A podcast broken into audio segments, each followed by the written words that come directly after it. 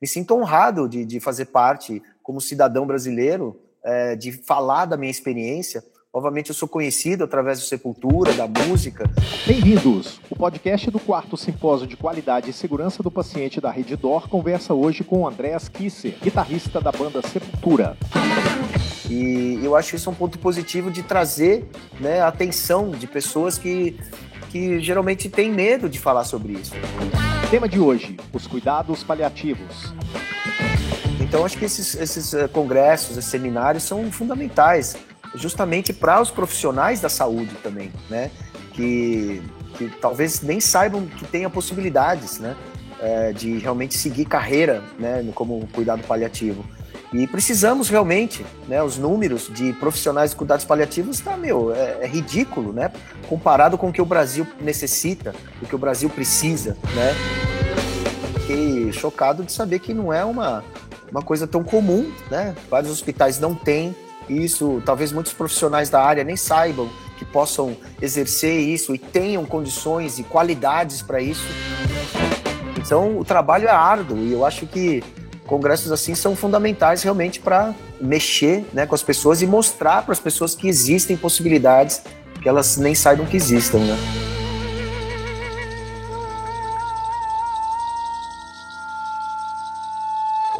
O quarto simpósio de qualidade e segurança do paciente é organizado pela Qualidade da Rede DOR, com o apoio do Instituto DOR de Pesquisa e Ensino, o IDOR, o evento tem o objetivo de incentivar boas práticas assistenciais que promovam um cuidado mais seguro e respeitoso ao paciente. Eu sou Túlio Fonseca e é um prazer estar com você neste podcast.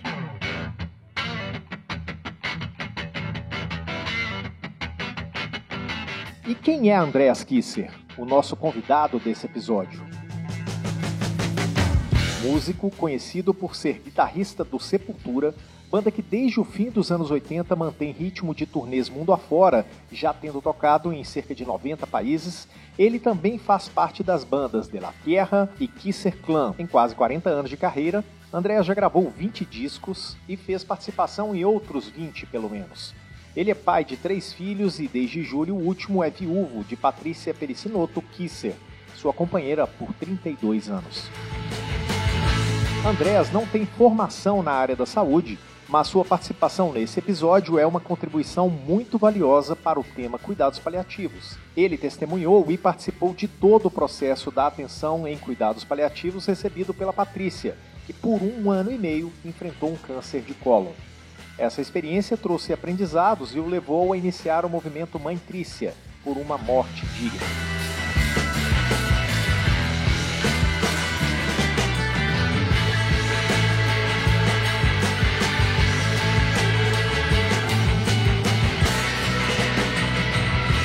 Andréas, obrigado por ter aceito o convite para participar do simpósio e do podcast. Seja muito bem-vindo, cara.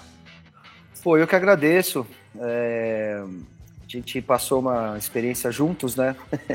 Uhum. É, meio que indesejada, mas que eu aprendi demais, né? Com todo o processo que eu tive com a Patrícia, com a minha esposa, a Rede Dori, o Vila Nova Star, foram, assim, sensacionais no, em todos os aspectos, né? É, principalmente nos últimos dias, a, equipe de cuidados paliativos, né? Quando entrou, enfim, e depois que aconteceu tudo isso, né? Eu, eu meio que resolvi vir publicamente a falar da minha experiência, a, a mostrar certos, vamos dizer assim, é, deficiências, né? De comunicação, de educação, né? De, pre, de preparação mesmo para um momento como aquele, um momento tão delicado e eu vi que a gente pode se preparar bem melhor, né, para a gente ter um, condições, né, de, de conversar com o médico, de, de ter limites, de, de ver quais são seus direitos, né, e o porquê de que a gente não ter certas possibilidades que outros países te dão, né, como a própria eutanásia, por exemplo, que o caso da Patrícia, ela foi um caso clássico, né, da, da eutanásia. Ela estava consciente, já não aguentava mais, um, um caso irreversível, e, enfim, a partir desse momento, né, eu comecei a conhecer muita gente é, nova que eu nunca né, tinha encontrado pela vida aí, justamente para falar de morte, né, para a gente se educar sobre a morte, para falar de testamento vital, para falar da, das possibilidades e limites, né, e, e, e, foi assim que a gente, né, que eu criei o movimento Mãe Trícia, o Pat Fest, né, onde a gente encontrou a comunidade compassiva, que faz um trabalho sensacional nas favelas do Rio de, de, de, Minas, né? E, e, acho que isso também tem ajudado muito no processo do luto, né, da, do meu pessoal, da família, né, em geral, porque está todo mundo junto, né, nessa empreitada. E espero que a gente possa é, levar um pouco mais de informação para que as pessoas possam ter um pouquinho mais de condições e um pouco mais de conforto, né, realmente de fazer aquilo que, que a própria pessoa desejava, né, num momento como esse. Bom, você já falou um pouco sobre tudo que a gente vai conversar nesse episódio e eu realmente espero que a gente possa contribuir muito com esse tema e, quem sabe, quebrar tabus. Antes de mais uma pergunta, eu destaco que os cuidados paliativos são reconhecidos tanto pela Organização Mundial de Saúde quanto pela Organização das Nações Unidas como um direito humano que envolve não só o paciente, mas toda a família, para garantir que a pessoa viva tão ativamente quanto possível, desde o diagnóstico da doença ameaçadora de vida até a morte. Andréas, antes dessa sua experiência pessoal, você já tinha ouvido falar sobre cuidados paliativos ou conhecia alguém que viveu esse processo? Eu já tinha ouvido falar de cuidados paliativos que a própria Patrícia ela se formou em medicina, né?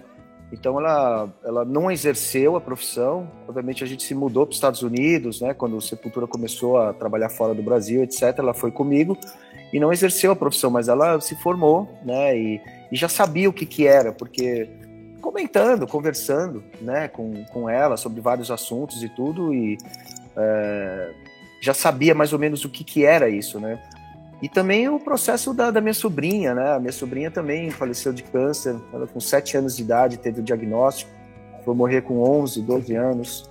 Num, num... E até achei que ela passou o processo de distanásia, né? Que foi uma coisa de, de prolongar aquele processo, de tentar até o máximo.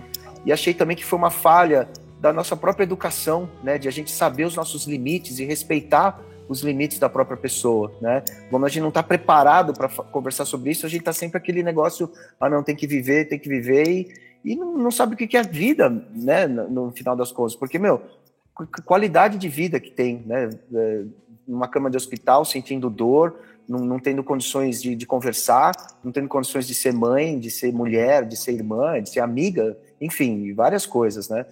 Então, é eu já, já sabia mais ou menos desse processo, a Patrícia realmente já, já preparou muito da, da situação, porque ela falava sempre sobre a morte de uma maneira muito leve, brincava, né?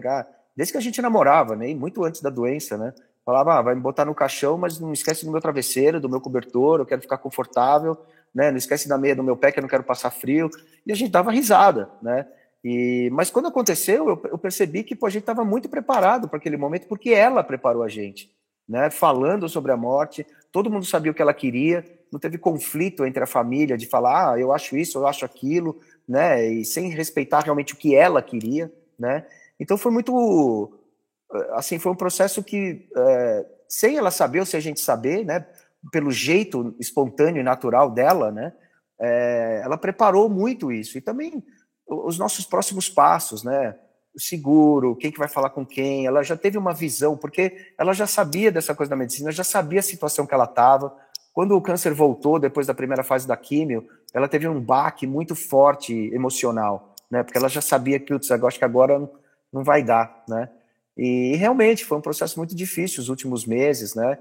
E aí, quando entrou a equipe do paliativo, que eu já sabia o que, que era, né? Por causa da Patrícia, eu, eu obviamente eu sabia pela teoria, mas eu nunca vi né, aquele pessoal trabalhar né, de perto. E, e, eles fizeram um trabalho fantástico, né, os psicólogos, fisioterapia, em todos os aspectos, né, a própria chefe médica, é, que pô, sempre foi muito atenciosa, escutando o que a gente queria. Minha filha estava viajando, é, demorou três dias para chegar, né, então é, segurando a Patrícia ali para a gente poder se despedir. Foi um processo muito duro, muito difícil, mas foi muito lindo, né? Um privilégio ter esse, e tudo eh, de acordo com os cuidados paliativos, né? É, de, de, segurar ela ali com a maior qualidade possível para que a gente pudesse ter essa despedida e depois realmente ser sedada, né, na, no, na ortoetanásia, para que ela pudesse realmente descansar o corpo, né, parar de vez, enfim. Então, é, sabia hum, teoricamente, mas não sabia de todo né, essa coisa do das possibilidades e, e, e a abrangência né, do, do, de onde chegava né, esse, uh, esse cuidado paliativo. E, mano, aprendendo mais sobre isso, eu fiquei realmente é, muito surpreso de saber que muitos hospitais nem têm equipe de paliativo e que alunos não estudam isso especificamente, né? Eu tive agora recentemente no Porto, na cidade do Porto, em Portugal, e a Luciana Dadalto, né, que também batalha pela, pela eutanásia, pelo direito né, da eutanásia no Brasil, ela me apresentou esse professor da Faculdade de Medicina do Porto, né, o professor Rui Nunes.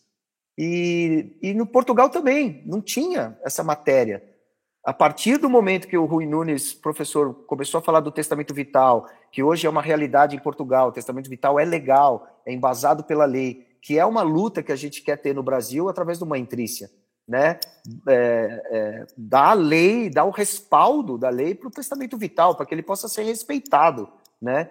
É, enfim, e vi que em Portugal, que agora que eles estão tendo lá na própria Faculdade de Medicina, uma carreira específica para cuidados paliativos, e não como uma coisa paralela, né? Não, eu vou, eu vou escolher é, sei lá, uma, uma, fase da medicina ali, eu vou ser cirurgião, vou ser pediatra, ser não sei o quê. Não, ser cuidado paliativo, né?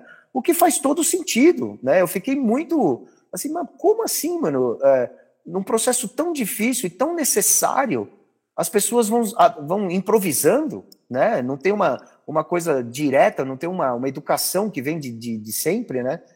Então, isso me mexeu muito comigo, né? De, porra, quantas pessoas não têm nem acesso a isso? né? Daí que a gente achou, né, Luciana Dadalto, eu conheci ela, Camila Apel, é, que faz um trabalho fantástico no blog Morte Sem Tabu, né, que já fala desse assunto há muito tempo. E, e aí começamos o movimento Mãe Trícia para realmente juntar isso e lutar por, por informação, para que as pessoas possam saber que o testamento vital existe. O testamento vital é uma possibilidade, né? E você pode é, é, é já preparar coisas para os seus herdeiros, para que eles não possam, não tenham tanto problema burocrático. Morrer é muito caro, né? As pessoas não estão preparadas para isso também. Vai muita grana, né? Então todo mundo é pego de surpresa, né? Então eu acho que o, o, o processo é esse, é um processo de educação, né? Educação para as crianças, para nasceu, sabe que vai morrer, então vamos falar dela, né? Vamos falar da morte. E, enfim, eu acho que é, é tudo isso envolvido, né? De toda essa experiência que eu passei, com a Patrícia e, e tudo aquilo que eu aprendi vendo os profissionais trabalhando e tudo aquilo que eu não pude ter, opções que são ilegais, opções que são crime no Brasil, como a eutanásia. Eu falei, por quê, mano? Né? Em vários países a gente tem esse tipo de condição, né? Obviamente, não é liberar a eutanásia, vai todo mundo morrer, vai todo mundo se assassinar. Não é isso. É uma possibilidade para casos específicos, né? Sim. Que infelizmente a gente não tem no Brasil, né? Então acho que a luta é essa né? legalizar, fazer o, o, testamento vital ser um documento importante e respeitado pela sociedade e eventualmente se falar das possibilidades que ainda são crime no Brasil, né? Dentro da experiência que vocês tiveram, você destacou um ponto muito importante: a Patrícia. O espírito da Patrícia, a forma como ela tratava o tema morte, ajudou vocês todos a estarem preparados para esse processo. Daí eu pergunto: Falar de morte, tratar a morte de uma maneira mais natural, tornar a conversa sobre o processo da morte mais naturalizada nas famílias, na sociedade, isso pode ajudar. Celebrar a morte como uma etapa da vida das pessoas pode deixar isso mais leve e ajudar a quebrar um pouco esse tabu? Como é que você vê isso? Eu acho que não é nenhuma possibilidade, não é questão de poder, é uma questão que é um fato. Isso eu, eu falo de, de experiência própria. Né? Porra, a Patrícia foi minha companheira, 32 anos, minha melhor amiga, pilar da família. Mano, perder uma pessoa assim, se eu começar a ficar pensando e ficar revoltado com tudo, puta, mano, não vai me levar a lugar nenhum, né? Eu agradeço demais o privilégio de ter a Patrícia, ter tido a Patrícia na minha vida. Eu vou aprender com ela para sempre, né? Ainda estou aprendendo. A morte dela fechou uma porta gigantesca, uma parte de mim foi com ela, mas ao mesmo tempo abriu dez outras portas. Gente que eu estou conhecendo espetacular, né? Falar da morte está me fazendo muito bem, está é, me sendo saudável. Falar da morte com meus filhos, né? Falar com, com a minha família e com os meus amigos. Entrevistas que eu tenho dado, pessoas que falam, ah, puta, eu sempre tive é, medo de falar da morte, mas depois que eu ouvi você falar, eu estou vendo por uma outra perspectiva, por um outro ponto de vista. E eu acho que é isso, é estimular as pessoas a não ter medo da morte. A morte não é uma punição. Ela não é punição. Né? A gente do heavy metal sempre vê a morte como inferno, punição, aquela visão mais religiosa, né, dessa criação do inferno e do paraíso, a, a, a, penitência, ah, não faz aqui porque você paga ali, né? A morte ela é usada de uma forma completamente deturpada, né, nesse ponto de vista. A morte é um, é um fato, ela não tem que ser analisada, ela não tem que ser é, filosofada, ela é um fato, né? Nasceu, morreu, né? Então a gente tem que aceitar isso. Aceitando a morte sem medo, a gente tem muito mais qualidade de vida. Tudo fica mais intenso, o presente é mais vivo, né? Você dá um abraço nos seus filhos com mais intensidade, né? Você fala eu te amo com mais vezes para amigos, para família. Coisas simples do dia a dia faz uma diferença absurda na vida de todo mundo. É porque as pessoas elas estão acostumadas nessa rotina e se esquecem de dar um carinho, de receber o um carinho, que faz toda a diferença sabe? E eu acho que a morte tem muito a ver com isso, né? essa coisa da penitência e ignorar o assunto morte como se não fosse acontecer. E quando acontece, quando acontece ninguém está preparado para isso, né? É, essa coisa do velório no Brasil também, né? Morreu já tem que enterrar, é tudo muito rápido, né? Você tem que resolver um monte de coisa. Isso é uma outra discussão que eu gostaria de ter também, porque eu morei nos Estados Unidos durante muito tempo e lá demora uma semana, dez dias tem parente que mora longe, você cai a ficha um pouco, você começa a respirar, a ver o que, que tem que ser resolvido, né? Então, por que não tentar fazer uma coisa um pouco mais decente, mais digna para todos? Não só para quem morreu, mas principalmente para quem fica, né? Para quem tem essa, essa, essa é, né? Tem que lidar com todo esse processo burocrático, inventário depois e tudo, é tudo muito complicado. E a gente não se fala disso, não fala nisso, né? É, tem muita gente que eu conheço, algumas pessoas que, pô, quem tem essa consciência, que tinha consciência da Patrícia, né, de se falar de morte, de não ter medo dela, outras pessoas que deixaram tudo pago, aí quando o filho foi ver, já estava tudo pago, é, é, funeral, já vai aqui, não sei o que, sabe? Porra, é, é, a gente está aqui, por que, que não fazer isso, discutir isso com os filhos, né? Divisão de bens, esse tipo de coisa, falar ao invés de deixar tudo lá para eles brigarem, né? O que é tão comum de acontecer e a justiça que decide, um cara que vem lá não sei da onde, só porque leu um monte de livro vai decidir a vida da nossa aqui, né? Com todo respeito aos juízes, mas eu acho que não precisa chegar nesse ponto, né? A gente pode se preparar melhor para isso, pode. É, eu não estou falando que não, é, não é duro, lógico que quer perder alguém é a coisa mais difícil do mundo, mas tem um monte de coisa que vem com isso que não seria necessário é, ser tão confuso e tão difícil de lidar, né? Se a gente fala isso na educação das crianças, na educação do adolescente, até você virar um adulto, você está falando isso na maior naturalidade possível e já sabe o que vai acontecer, já sabe o que seu filho vai ter, enfim. É, eu acho que é muito mais confortante para quem vai, né? Você ficar, puta, eu fiz o máximo possível para deixar esse terreno tranquilo para eles, né? E para quem fica também, que já tem noção do que fazer, do que vai, quem que tem que falar, quanto vai custar, né? Já guarda uma coisa, enfim, porque vai acontecer, mano. Né? Então, é, eu acho que quebrar esse tabu, nessa superstição é, tão atrasada, né? E parar de ver a morte como punição, que morte não é punição.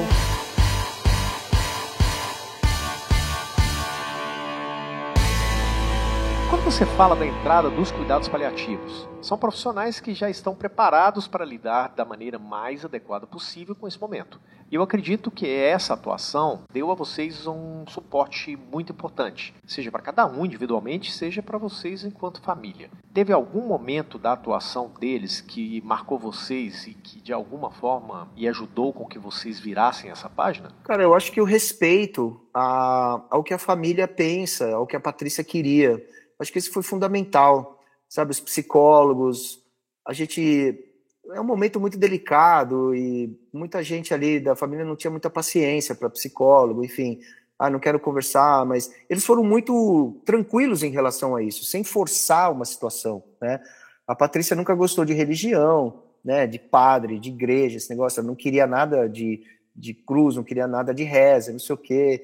E eles respeitaram isso também é, pô, foi lá visitar, falar, um, né, despedir, muita gente famosa, né? Porque a gente conhece muito artista. Pô, foi uhum. o Chitãozinho com a Noeli, foi o Serginho Groisman, foi a Sandy, foi o Júnior, foi toda aquela galera que a gente conhece, vários músicos. E eles foram muito respeitosos nesse aspecto, não só a, a paliativo, como o hospital em si, né? De, pô, você nunca sabe, as pessoas podem tomar proveito disso e lá ficar tirando foto, né? Muita gente não tem nem noção do que está acontecendo, né? Mas, pô, o que, eu, o que eu senti é que foi muito respeitoso, a família se sentiu muito é, protegida, né, nesse aspecto, de receber os amigos, não teve nenhum, ah, esse aqui não pode, esse horário não pode, putz, foi todo mundo lá, a Patrícia, assim, reconheceu todo mundo, conversou com todo mundo, né, obviamente naquela situação de, de sedação e morfina e etc, mas foi um momento muito, muito difícil para todo mundo, né, amigos, família, se despedir, os filhos, eu, né? Mas, pô, é, todo mundo deu condições totais para que isso pudesse ter acontecido da melhor maneira possível, sabe? E eu acho que essa sensibilidade, junto com a teoria que você tem que fazer certas coisas, é fundamental para que você respeite cada família. Cada família pensa de uma forma. Uma outra família pode ser muito religiosa e quer outro tipo de coisa e não quer isso. E eu acho que foi fundamental esse respeito e essa essa sensibilidade que toda a equipe teve, sabe? Eu vou ser eternamente grato por, por isso, sabe? Porque foi um momento muito, um, momento mais difícil da família, né? E eles foram é, nossos aliados né? Nesse aspecto, sabe? De, de ajudar em, todos, em todos a, a esfera de tudo que estava acontecendo. É, eles foram realmente sensacionais.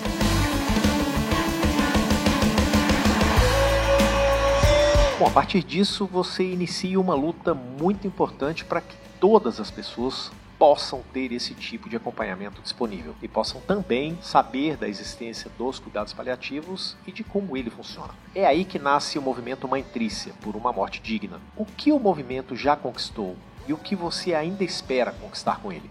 Cara, eu não sei se uh, a gente conta por conquistas, acho que é um, é um movimento diário, né? Que espero que possa fomentar discussões e debates para que a gente possa ter possibilidades de atenuar esse momento tão difícil na vida de todo mundo, independente de direita, esquerda, católico, muçulmano, é, judeu, o que que for, mano. A, a morte chega, né, para todo mundo. E como brasileiro, como cidadão, a gente tem condições de atenuar muito disso, né? Através da, é, de, de encarar essa coisa da burocracia e a morte mais cedo na vida e não deixar tudo para o último momento, né? Então, uma intrícia, pô, acho que só de ter a Luciana Dadalto, de ter a Camila Pell, de ter a Ana Butler, né, a Vivi Torrico, que é a esposa do João Gordo, que faz um trabalho social maravilhoso, de ter a comunidade compassiva, sabe, de trazer, de falar disso num Pedro Bial, de falar disso num Serginho Groisman, sabe, e, e, e eu não sendo um médico, não sendo um advogado, não sendo ninguém da área, né, eu sou um cidadão brasileiro que passou por um processo e como cidadão, eu senti falhas nesse processo. E eu quero mu mudar isso para melhor, para todo mundo. Entendeu? É possível fazer isso. E não é uma coisa tão complicada. Depende só de informação, né? de informação e de disponibilidade de informação a, a respeito disso. Né? E acho que é isso que o Montrícia quer. Quanto mais gente se unir e mais gente falar sobre isso, o Festival Infinito, né, que eu vou fazer parte também no dia 19, que se fala disso também há muito tempo, né? Então juntar todo mundo, juntar essa galera realmente, para que a gente possa, primeiramente, legalizar né, na lei o, o testamento vital, para que ele possa ser respeitado e eventualmente discutir possibilidades, né? De, de, de do, do, paliativo. É, meu, fazer a galera estudar especificamente para isso, né? Para que a gente possa ter profissionais realmente preparados e não é, agir como uma forma de improviso em situações, né?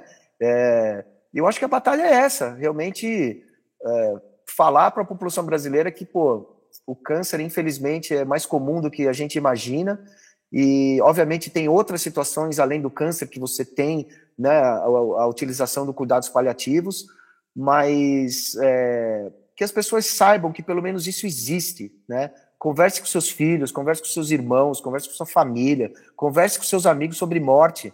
Ah, eu quero ser cremado, ah, eu quero a camisa do São Paulo quando eu for, eu quero não sei o quê. Detalhes que, mano, quando você faz isso para a pessoa amada que está ali, é, é, tão, é tão bom isso, sabe? Você se sente tão bem. Falou, eu fiz tudo o que ela quis, sabe? Por quê? Porque a gente sabia o que ela queria.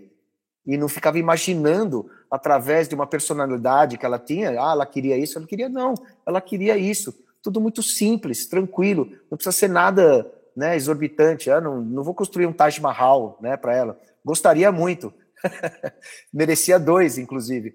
Mas é, coisa simples, né? Que você faz ali, que pô, toda a família tá junto, e realmente isso conforta e une muito mais as pessoas, ao invés de, de criar discussões. Num momento tão delicado, você pode falar uma palavra errada no momento errado que vai ficar para sempre, sabe? Então, sim, não é um momento de discutir, é um momento de união, momento de construção ou reconstrução né? E para se reconstruir, as pessoas têm que estar unidas e conectadas, né? Uhum. E quem uhum. conecta essa pessoa? É quem morreu. Quem morreu que vai conectar todo mundo, que vai falar, ó, esse é o caminho que eu queria, eu quero isso, e todo mundo segue em paz. Agora, e para quem quer saber mais sobre o movimento Mãe Trícia? Site, internet, Instagram? É, a gente é tem uma página no Instagram, né? Que é o uhum. Movimento uhum. Mãe Trícia. E lá tem todas as informações. Também vocês podem seguir o Comunidade Compassiva, inclusive fazer doações para a Comunidade Compassiva. Eles estão é, com o planejamento de construir um hospice dentro da favela da Rocinha é, para oito pacientes. E, e, o Patifest foi o ponto de partida, né, de, de ajudar eles a, a, criarem isso, mas as doações podem ser é, sempre, né, não precisa ser sempre só num, num Patifest, né. Mas o Movimento sim. Mãe Trícia você tem todas as, as informações lá e, e, é um site que está crescendo, então sigam a gente lá e, e vamos, vamos mudar é, é, essa, essa questão, né? Pra, vamos trazer essa questão para a sociedade, porque é um assunto fundamental, né? É, acho que para todo ser humano, né? Que está vivo e quem morreu também.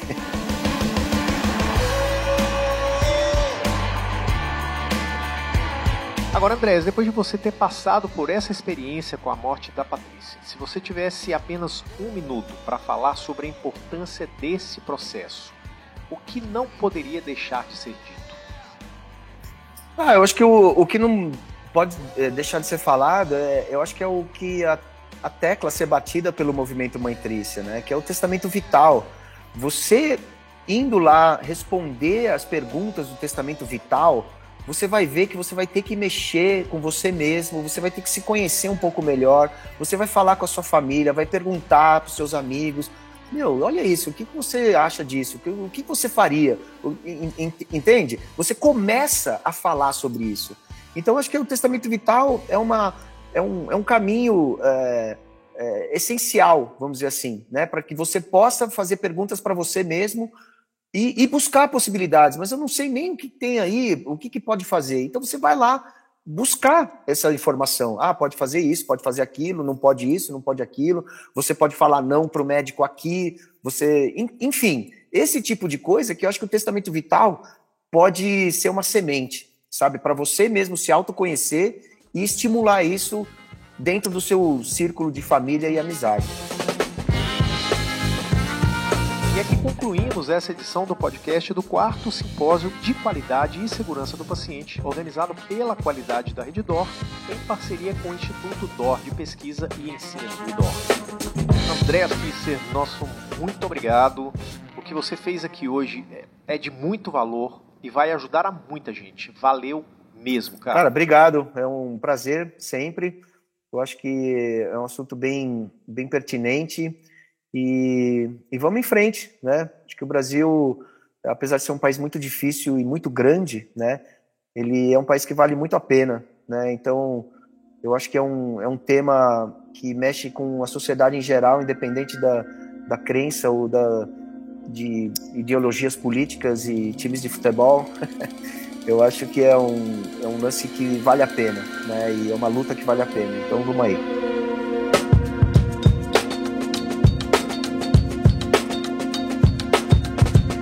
Antes de terminar, convidamos a você a ouvir os outros episódios deste podcast do quarto simpósio de qualidade e segurança do paciente. Uma oportunidade para você se envolver ainda mais na busca por boas práticas assistenciais que promovam um cuidado mais seguro e respeitoso ao paciente. Quer saber mais sobre o Instituto DOR? Acesse o site rededorsãoluís.com.br barra instituto barra idor. Gente, Luiz é escrito com Z, ok? Lá no site você vai encontrar links para seguir o IDOR no YouTube, no Instagram, no Facebook, no Twitter e no LinkedIn. Até a próxima!